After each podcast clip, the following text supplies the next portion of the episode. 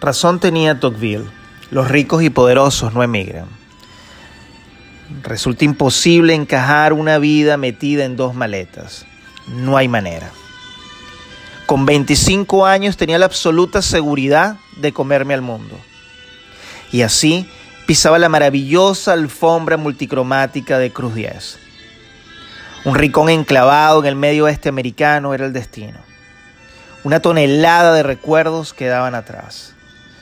En cierta forma, sabía que me perdería momentos cumbres y que solamente por fotografías conocería de triunfos y celebraciones.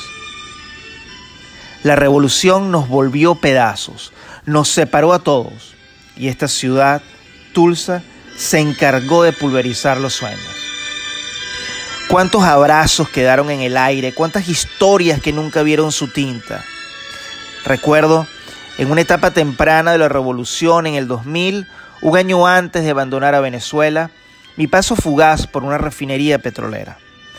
Lo que era una suerte de maquinaria con precisión nórdica empezaba a teñirse de rojo comunista. El desorden galopaba a paso feroz. Quizás lo que considero mi lucha constante por los inmigrantes es un sentido de culpa por no haber luchado por mi tricolor por no haber defendido a sus siete estrellas. Tal vez. Empeñado en enamorarme del sueño americano, me decía a mí mismo que Tulsa era Macondo. Sí, una ciudad mágica, desenfadada, cruel, directa, bañada por élites acartonadas y a veces con sabor a futuro. Pero siempre ha sido una fantasía. El sueño americano sencillamente no existe. Es una pesadilla y Tulsa, Tulsa tiene puesta la corona.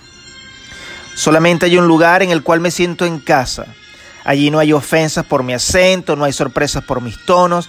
Es como si caminara por mi eterno trigal.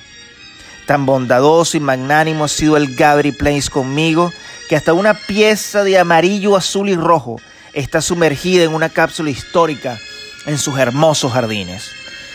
Han pasado 19 años y la vida se me fue volando.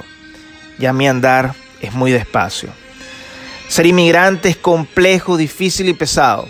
Son heridas que aun con orquídeas de primavera duelen. Bolívar decía que su diario de libertad le llegó por su viaje a Europa y al norte de América. Y eso nunca hubiese ocurrido en San Mateo. Pero así como Tocqueville, el genial Simón tenía razón. Él no fue inmigrante y por eso triunfó.